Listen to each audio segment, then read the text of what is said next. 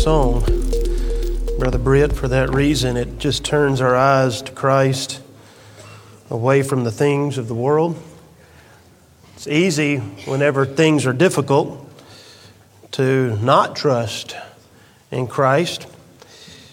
This morning, the title of the message is When Times Are Bad. And so I think it's fitting as we come out of that song to think about you know, what do we do when times are bad?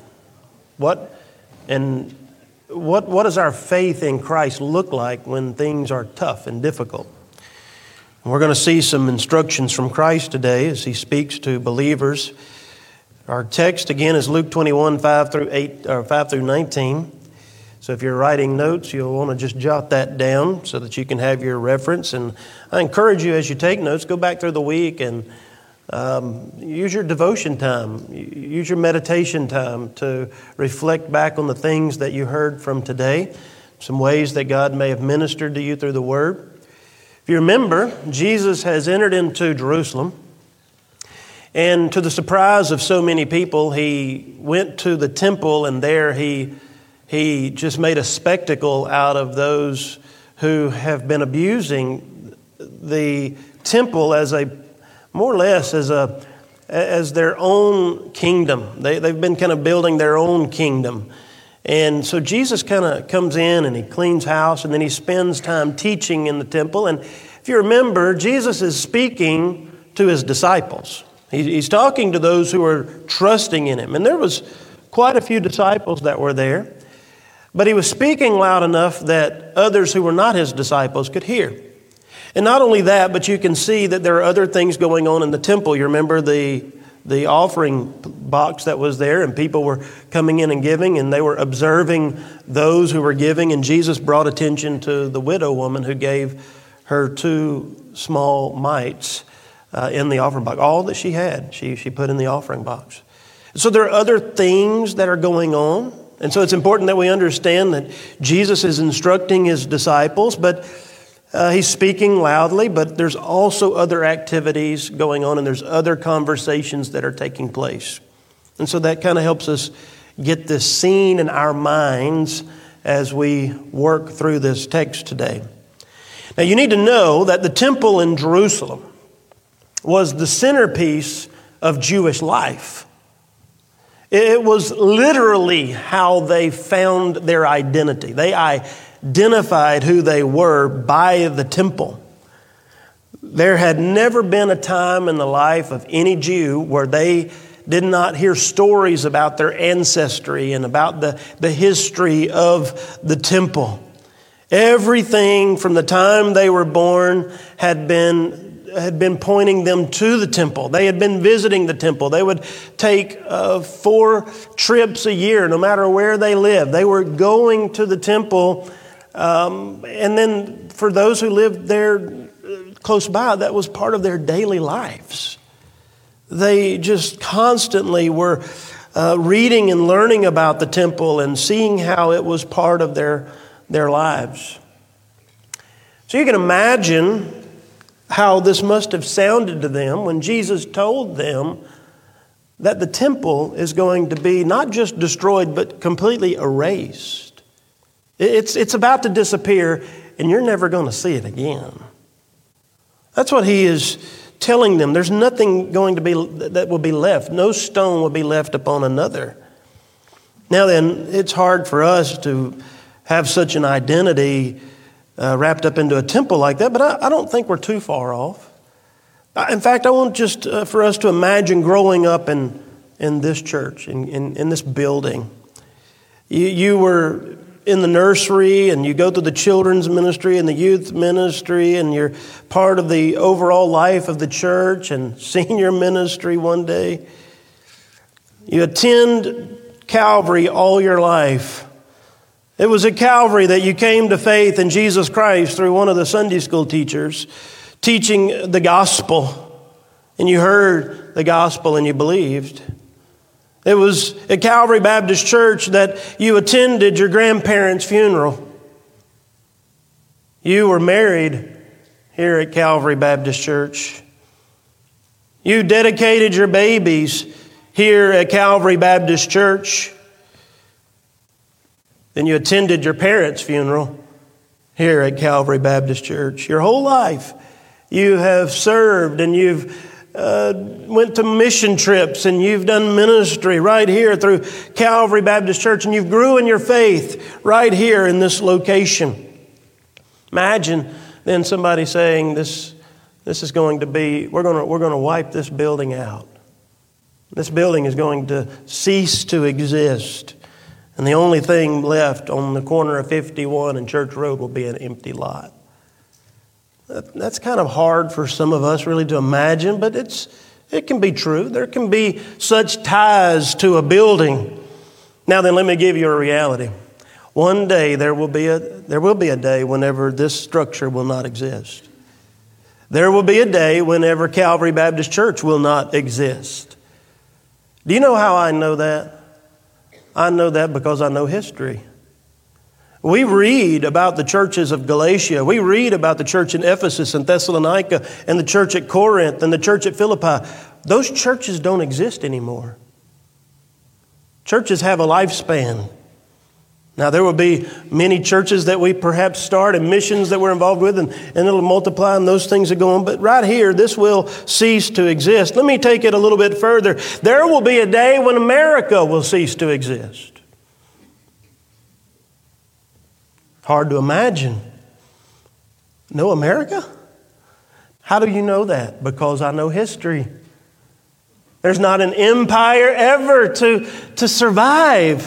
Everything has a life cycle, and then it will come to an end. Our minds have a hard time imagining these things, but this is, this is what it would have been like for the Jews that Jesus was talking to. Even his own disciples who had grown up knowing all there is to know about the temple, loving the temple. And he's telling them that there's coming a time when everything will be erased.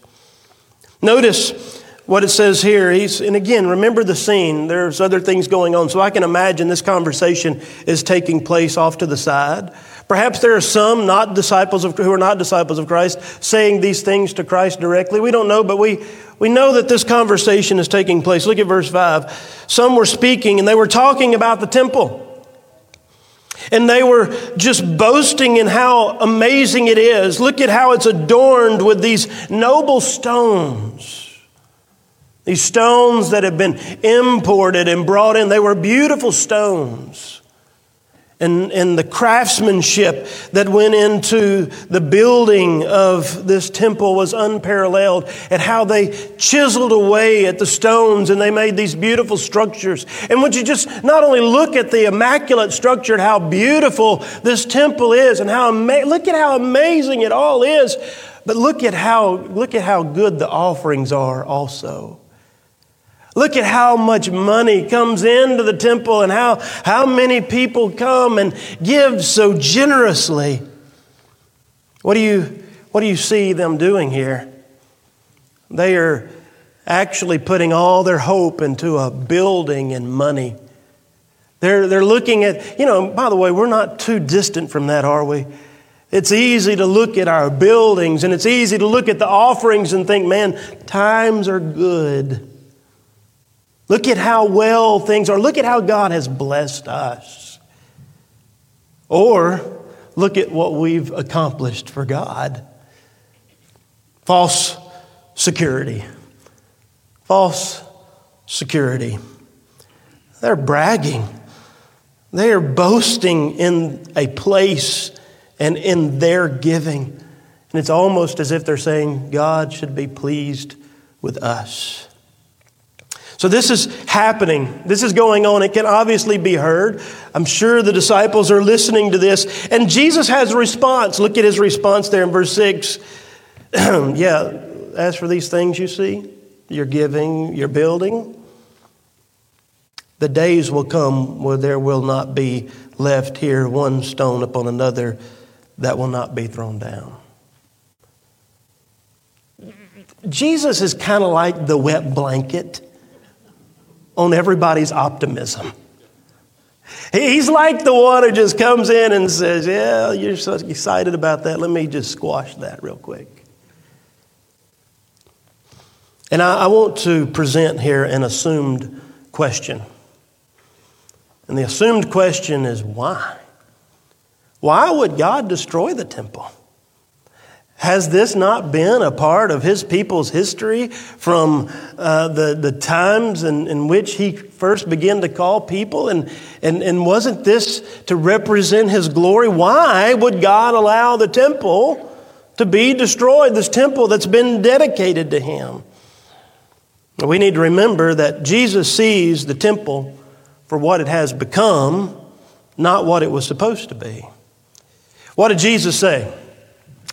My house is to be a house of relationship. It's to be a house of prayer. It's where my people come to to commune with me. It's where they come to adore me. It's where they come to speak with me, to meet with me.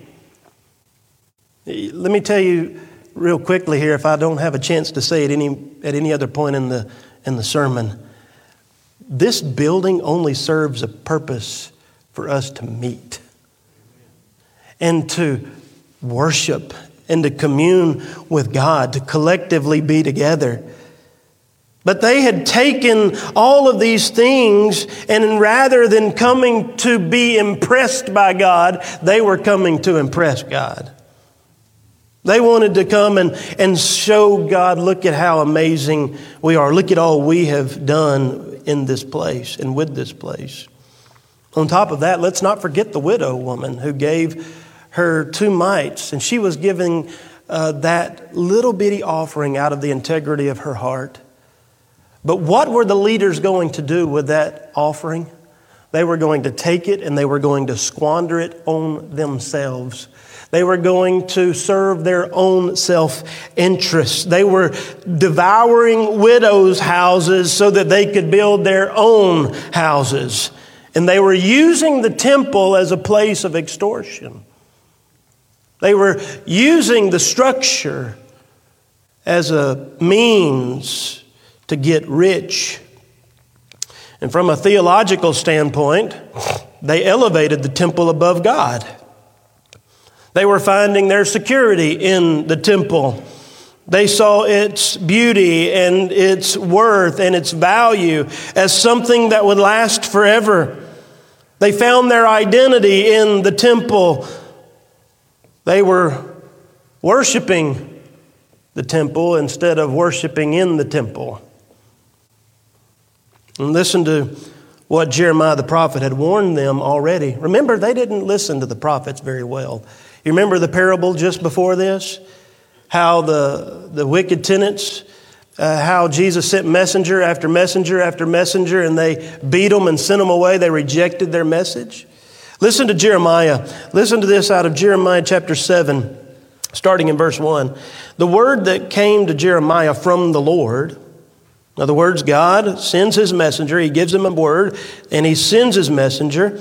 He says, Stand in the gate of the Lord's house and proclaim there this word and say, Hear the word of the Lord, all you men of Judah who enter these gates and to worship the Lord. Thus says the Lord of hosts, the God of Israel, Amend your ways and your deeds, and I will let you dwell in this place.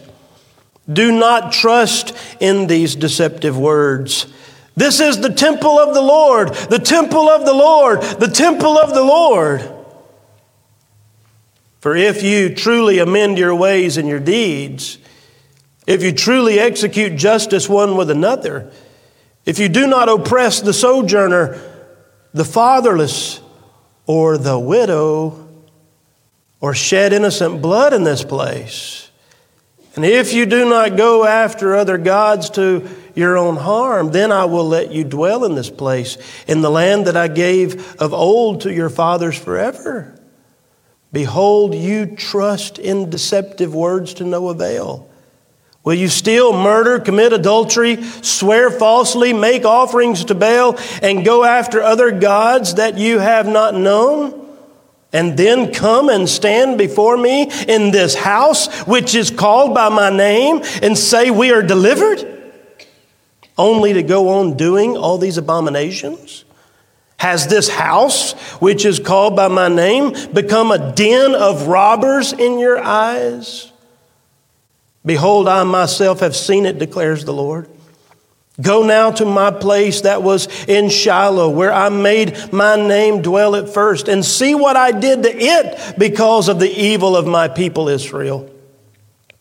And now, because you have done all these things, declares the Lord, and when I spoke to you persistently, you did not listen. And when I called you, you did not answer. Therefore, I will do to this house that is called by my name and in which you trust, and to the place that I gave to you and your fathers as I did at Shiloh. And I will cast you out of my sight, as I cast all your kinsmen, all your all the offerings of Ephraim.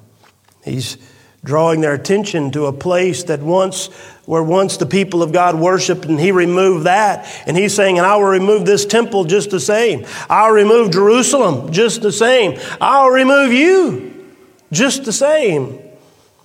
Now fast forward 600 years after Jeremiah said that Jesus the son of God is standing in the very place that he had warned them not to take comfort and security in now, think of the parable. What did Jesus say? I've sent messenger after messenger after messenger, and you didn't listen to them. I'm going to send my son. He's going to say the same thing, but you're going to kill him.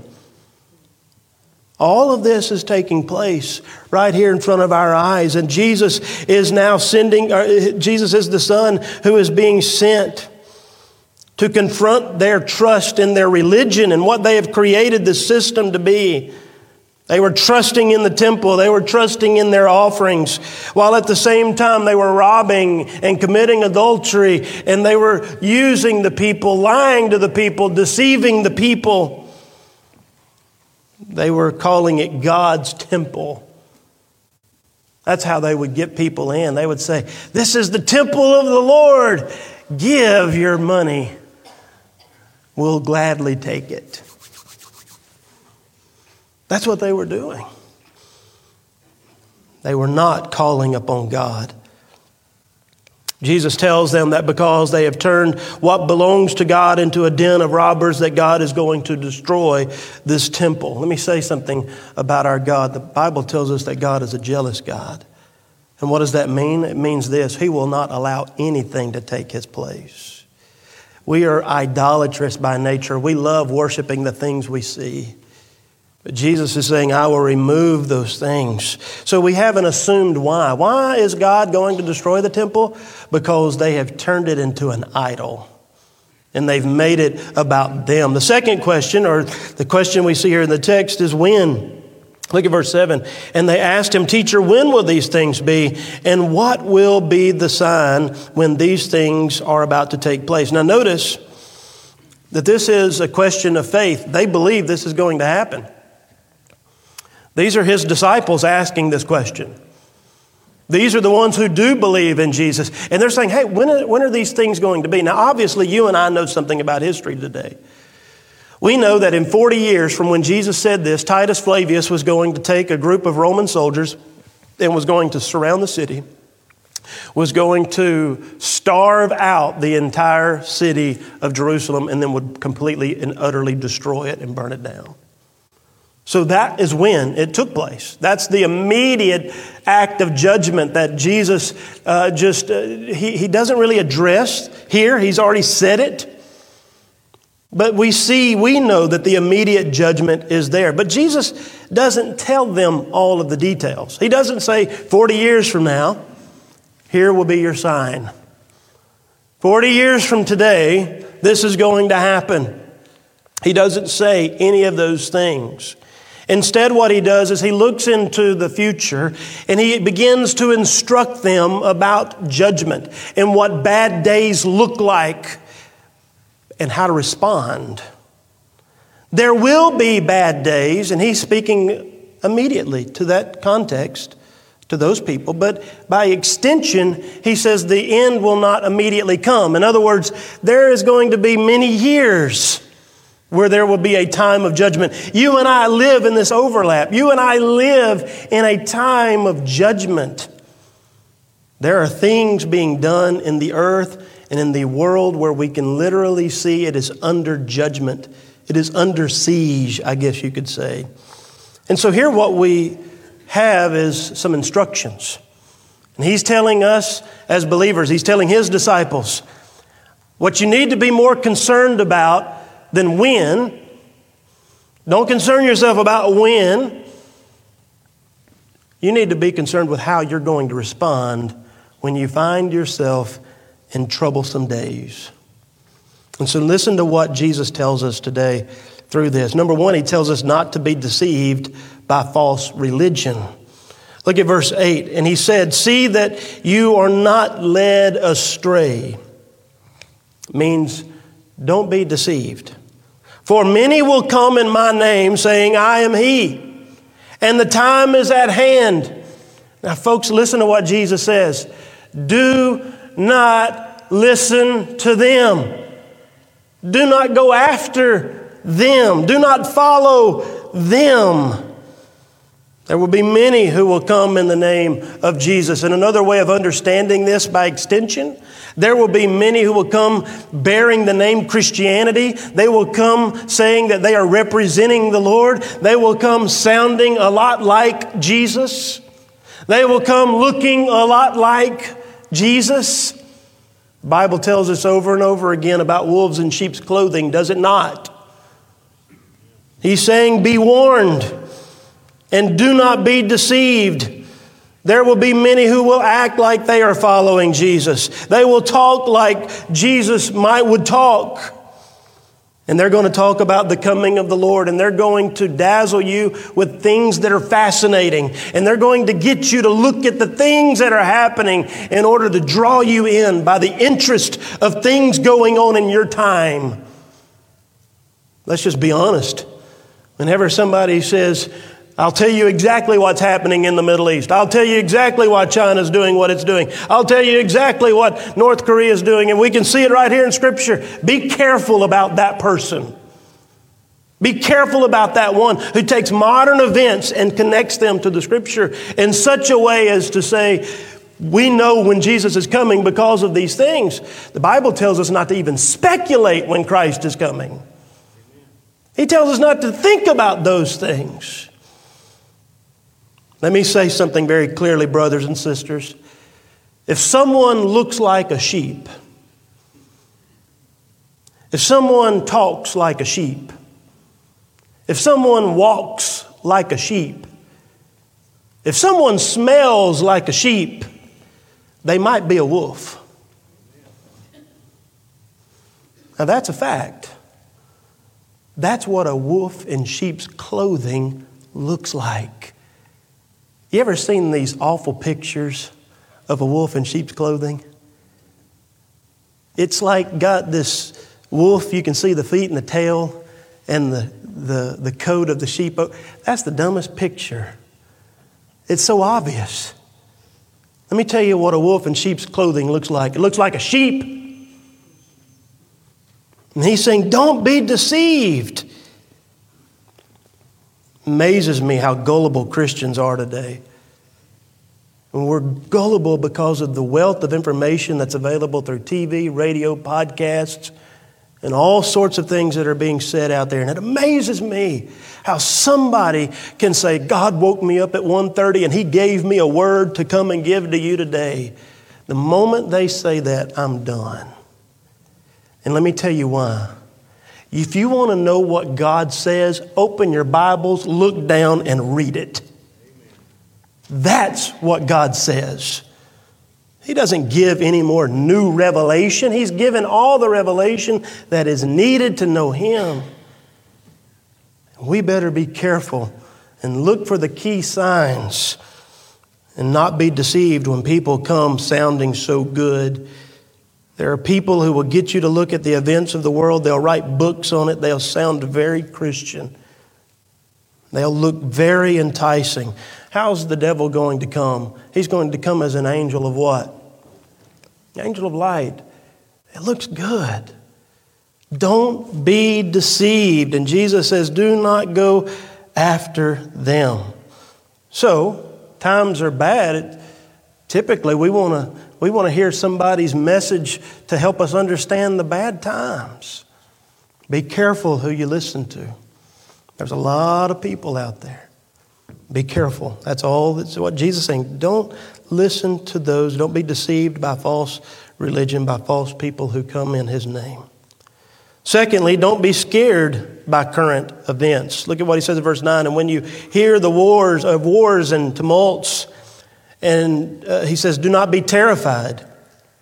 For these things must take place first, but the end will not come at once. Now, there were going to be Jewish Christians in that day and that was going to live on for 40 years after Christ was gone. And they're going to see the Romans besiege Jerusalem. And they're going to, uh, some of them are already going to be scattered because of persecution. And they're going to hear what's taking place in Jerusalem. You're going to have some who have scattered to other parts of the world, but they're going to hear what Titus Flavius does. They're going to know that everything that they knew growing up is done away with. And they're also going to hear about droughts and famines. And Jesus says, Do not allow these things to cause you to fear. And, folks, I'm going to tell you why. Because it's all part of God's plan. He says in verse 10 through 11, then he says to them, Nation will rise against nation and kingdom against kingdom. There will be great earthquakes and in various places famines and pestilences, and there will be terrors and great signs from heaven. Right now, there are things going on that has a lot of people on edge. There's a volcano in Alaska that has everyone on edge in Alaska right now. There's a war between Russia and the Ukraine that have everybody on edge still. We have a strained relationship right now between China and you, the U.S., and many are nervous that we may actually end up having to go to war should China try to invade Taiwan. We have the issue at the Mexican border that's causing people to worry about drugs and guns and murderers coming into the country. Scripps News, I read this week an article by Scripps News, and it said that studies show that there will be uh, an increase in natural disasters over the next seven years. And it says today we currently have 430 uh, natural disasters a year, but in, within seven years, we'll be seeing 560 natural disasters per year. These experts say that there's going to be extreme heat waves and droughts and famines. And they said that these heat waves are going to then bring flooding into certain parts. And they named Mississippi as uh, in the floodplains as being a recipient of all of the floods and how these floods are going to directly impact the corn and the corn is going to devastate the economy. And when the economy is devastated, there will be worldwide starvation. I'm, I'm, you read these articles and literally, they just essentially said, You've got seven years left. Now, they had a solution. You, you need to, to go green and, and don't drive cars and don't burn oil, and there's always a political agenda. But what's the tactic? We're going to scare you into going in the direction we want you to go. I'll tell you something I know about what's going to happen to the earth. Jesus says, as, as long as He continues to tarry, there's going to be summer, spring, winter, and fall. Everything will continue as is until He returns. I don't get scared over that stuff. And you shouldn't either. That doesn't mean that we're careless and we're not conservative when it comes to energy and those types of things, and that we're reckless. But we're not going to be dictated and, and, and driven by fear. Jesus says, Do not be afraid when you hear of natural disasters and current political events. When you see bad things happening and you're going to hear about it, you're going to hear about wars and you're going to hear about all of these things that are taking place. And it's going to, by the way, I don't care which news article you listen to, they're saying the same thing everything's bad. And if you watch enough news, let me tell you what you're going to do. You're going to walk away feeling defeated, helpless, and like there's no hope left in the world. Be careful what you listen to. and know what Jesus is saying. He's saying, don't be afraid. The second thing he's saying here is, don't be silenced when you are hated for your faith. Look at what he says in 12 through 18. But before all of this, they will lay hands on you and persecute you, delivering you up to the synagogues and prisons. And you will be brought before kings and governors for my name's sake. Now, look at what he says in verse 13. When you're arrested, when you are on trial, when you are brought before governors and principalities and leaders, look at what he says, in verse 13. This will be your opportunity. This isn't an obstacle, it's an opportunity. To do what? To bear witness. To bear witness of what? To bear witness of the name of Jesus. Eh, dark days are a great opportunity to make Jesus' name great. Settle it therefore in your minds, verse 14, not to meditate beforehand how to answer. For I will give you a mouth and wisdom which none of your adversaries will be able to withstand or contradict. You will be delivered up even by your parents and brothers and relatives and friends, and some of you they will even put to death. You will be hated for my name's sake, but not a hair of your head will perish. Jesus warns that there will be many Christians who will suffer persecution. Now, immediately we know that we can identify Peter, we can identify the disciples, we can identify their persecution because we can see in Scripture, we can see they were hated, they were delivered to the magistrates and the political leaders and the religious leaders. We see all of that. But this extends out beyond just those immediate disciples. And folks, we here who enjoy the protection of a constitution that gives us rights to worship need not forget that we're an anomaly in the world, that in many places of the world they are suffering persecution. But I would even say, open your eyes, brothers and sisters, because regardless of a piece of paper that's hung in Washington, persecution is coming. There's an increased hatred to you for your Christianity and your faith. It's astonishing to me to see the hatred toward Christians today in America. But we do not need to be discouraged, and we certainly do not need to be silent. We need to be bold and we need to be vocal, not arrogant, not a bunch of jerks, but to be bold, to be humble and meek, but to be vocal and bold at the same time. Let your enemies see your faith in Jesus. While they're responding to you in hate, let them see you respond to them with love and grace. Let them see you share the characteristics of Christ and be controlled by the very mind of Christ. Let them see something opposite that they see in themselves. Show them something that can only be seen in Jesus Christ. That we're not afraid to die. We're not afraid to be hated. We don't want that. We're not looking for that.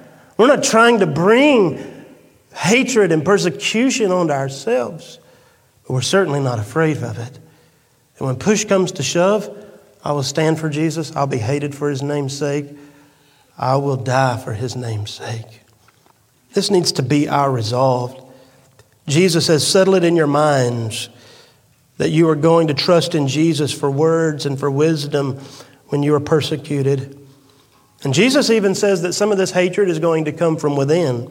Your own family members, your parents, your brothers, your relatives, your friends will turn their backs on you. They will hate you for your faith. Your sons and your daughters will hate you for your faith. I can't imagine that, Brother Greg. Let me tell you something. There are social issues going on today that make Christmas time and Easter and Thanksgiving very difficult for families to get together anymore. Because as a Christian, you know where you stand. I said a Christian, not a conservative Republican or a liberal Democrat. A Christian is different. And as a Christian, you stand on issues not because of your political affiliation, but because of who you are in Christ.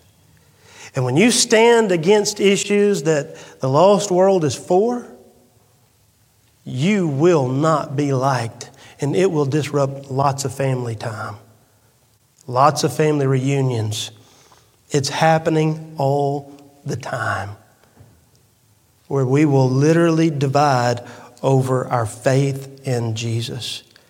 But I love something Jesus says here. He says in verse 16, Some of you will even be put to death. But then in verse 18, he says, But not one hair of your head will perish. What's he saying? All they can do is hurt your body. That's the worst they can do to you. But just know this if you do die, not one hair of your head will perish. I've got you. Do you know? Remember, this, the setting is important. Jesus is in the temple. There's not going to be too many days past from when Jesus says this and after Jesus' death and burial and resurrection and ascension that Stephen is also going to stand in this place. And Stephen is going to preach a message that is going to infuriate the leaders that are there. And they're going to drag him out of the temple. They're going to drag him outside the walls of Jerusalem. And they're going to stone him and they're going to kill him because he preached a sermon that exalted the name of Jesus Christ. But I want you to remember, if you know the story in your minds, I want you to remember Stephen being stoned. And do you remember he looked up and he saw a perfect view into heaven and Jesus standing at the right hand of the Father? Not sitting, standing. The whole time Stephen was being persecuted, Jesus was right there with him, and not one hair of his head perished, even though he died. God has his life in his hands, and he has your life in his hands. Jesus is in control. And because of this, we do not have to be afraid, and we shouldn't be silent. Let me point us to the sovereignty of Christ. Listen to what Peter said on the day of Pentecost in Acts 2:23. Then Jesus delivered up according, now this is Peter talking to them, and he's talking about how Jesus was arrested and how he was put to death.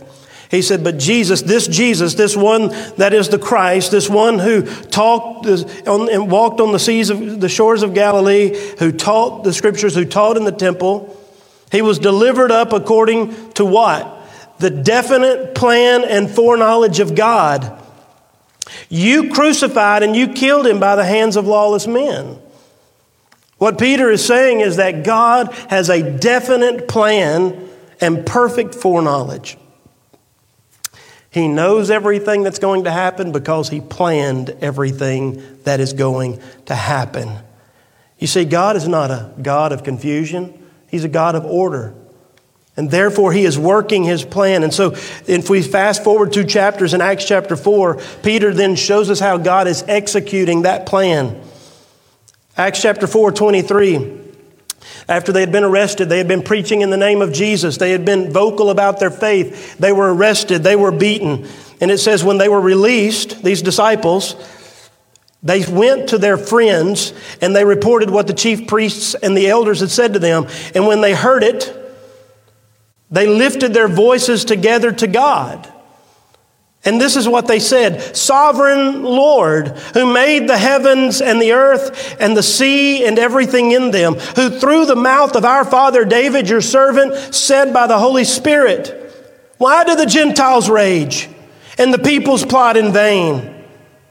The kings of the earth set themselves, and the rulers were gathered together against the Lord and against his anointed. For truly, then this city there were gathered together against your holy servant Jesus, whom you anointed, both, both uh, Herod and Pontius Pilate, along with the Gentiles and the peoples of Israel. And listen to this, brothers and sisters, to do whatever your hand and your plan had predestined to take place.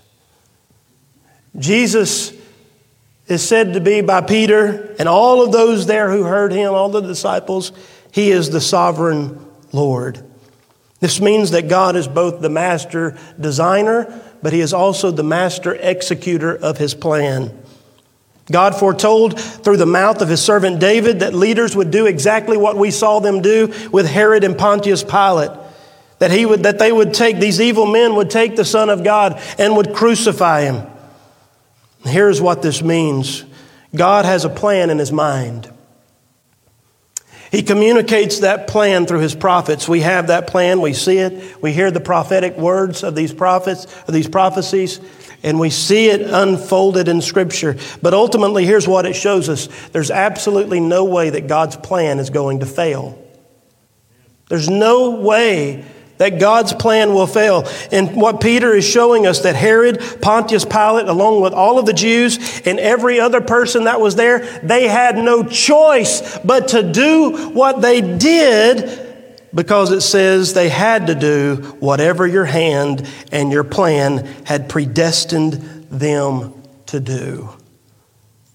They had to do it because God said they had to do it. He foretold it through David.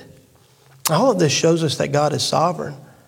And, folks, if God is sovereign to work out his plan to get his son to the cross, he is sovereign to get the message of his son to whoever he wants to get it to.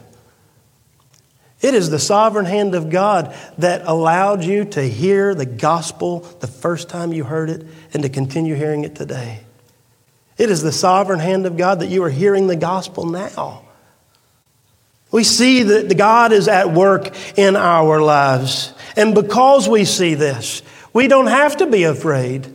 If God knows all things and God is working all things according to his plan and according to his will, why should we be afraid? If I belong to God and he's my father, why should I be afraid of anything? And if not one hair of my head will perish, why should I even be afraid of death? And what can you do to a person who's not afraid to die? Somebody that's just crazy enough to believe. What can you do to that person? Remember, Jesus was talking to his disciples, but what were the other people? What was the other conversation? They were saying, Look at these beautiful stones. Look at, look at all that we've accomplished. Look at all that we've got. Man, we're so blessed. Things are so good, right? Some years later, here's what we hear Peter saying, and I want you to pay attention to the, the use of the word stones because you can also see that, that Peter is picking up on what Jesus is teaching and gives his own teaching here. Listen to what it says as you come to him, a living stone, rejected by men, but in the sight of God, chosen and precious. You want to talk about a beautiful stone? We need to talk about Jesus. You yourselves, like living stones, are being built up into a spiritual house you want to talk about beautiful stones? Look at God's people. Not this. Look at God's people. To be a holy priesthood, to offer spiritual sacrifices acceptable to God through Jesus Christ. For it stands in Scripture Behold, I am laying in Zion a stone, a cornerstone, chosen and precious. And whoever believes in him will not be put to shame. So the honor is for you who believe. But for those who do not believe, the stone that the builders rejected has become the cornerstone and a stone of stumbling and a rock of offense. They stumble because they disobey the word as they were destined to do. But you are a chosen race, a royal priesthood, a holy nation, a people for his own possession, that you may proclaim the excellencies of him who called you out of darkness into his marvelous light. Once you were not a people, but now you are God's people. Once you had not received mercy, but now you have received mercy.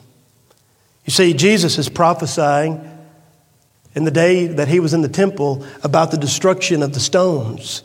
Then all these stones, there will not be one of these precious stones left upon another. These stones will be annihilated. They will be erased. All of the structure will be done away with. And he's saying here, I'm going to raise up new stones. I'm going to raise up a new people, a chosen people, a royal people, a chosen race, and a priesthood who will know how to live when times are bad. They will be a house built on the rock that when the waves come and the winds blow, it will not be knocked down.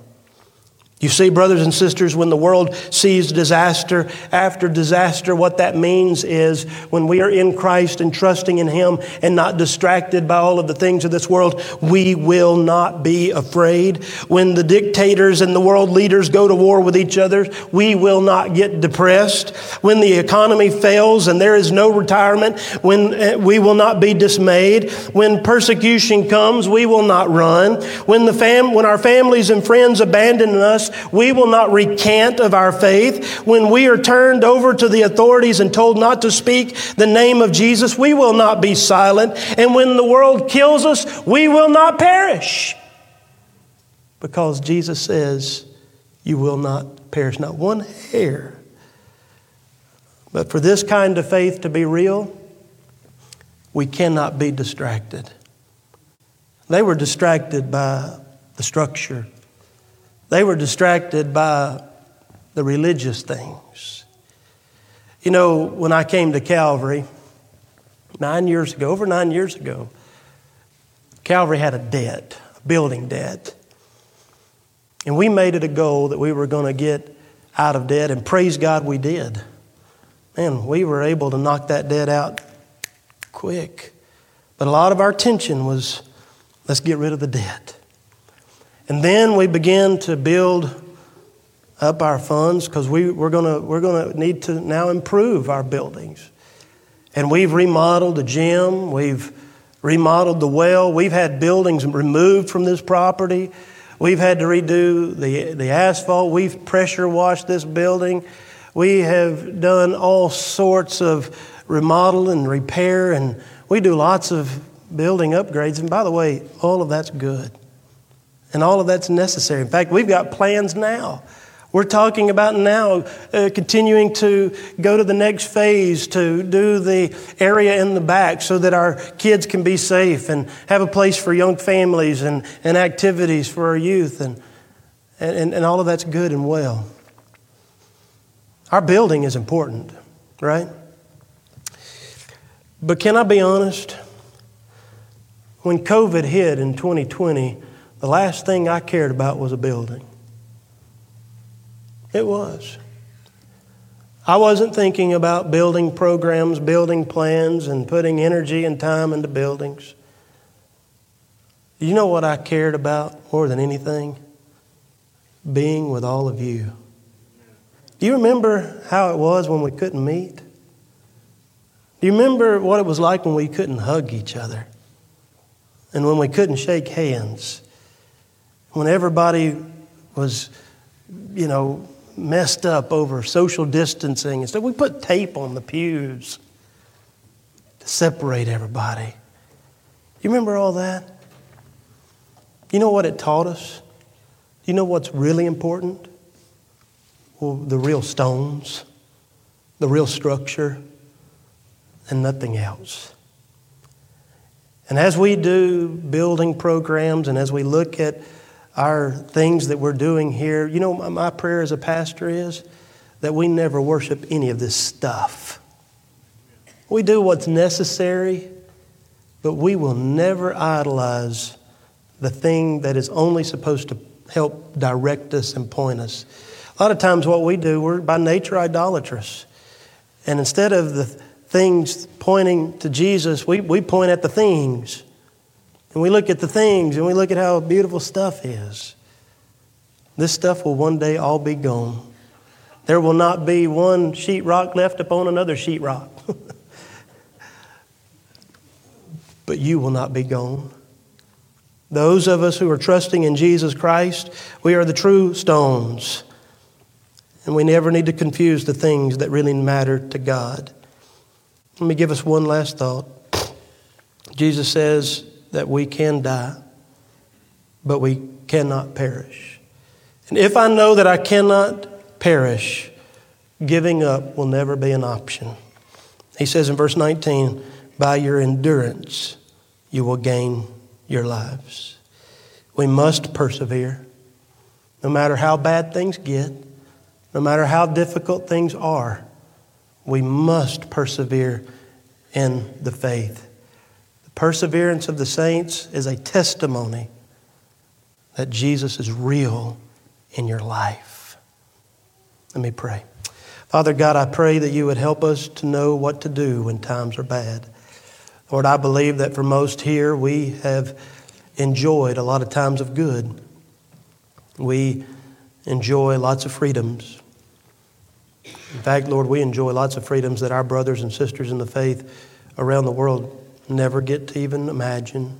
They can't even imagine such freedoms and such openness that we can not just preach, we can publish materials with our address on it and tell people exactly where we are. And we can broadcast our services and we can tell people over the airwaves that we're not ashamed of Christ. Lord, we have brothers and sisters that can't even imagine what type of freedom that is.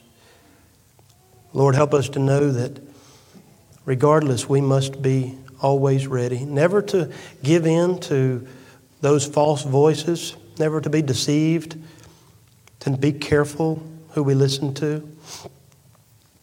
Lord, help us to not be afraid whenever disasters strike tornadoes, hurricanes, flooding, heat waves, famines. Help us not to be afraid whenever wars take place and the threats of war, the possibility of a war. Help us not to be afraid in times of economic recession or depression. And Lord, help us never to be silent when we're hated. Help us to be bold and humble, to be meek and vocal. And may you get glory through our lives. Help us to focus on what matters, not to worship the things that point to Jesus, just simply to worship Jesus. And may you get glory through our lives. In Jesus' name I pray. Amen.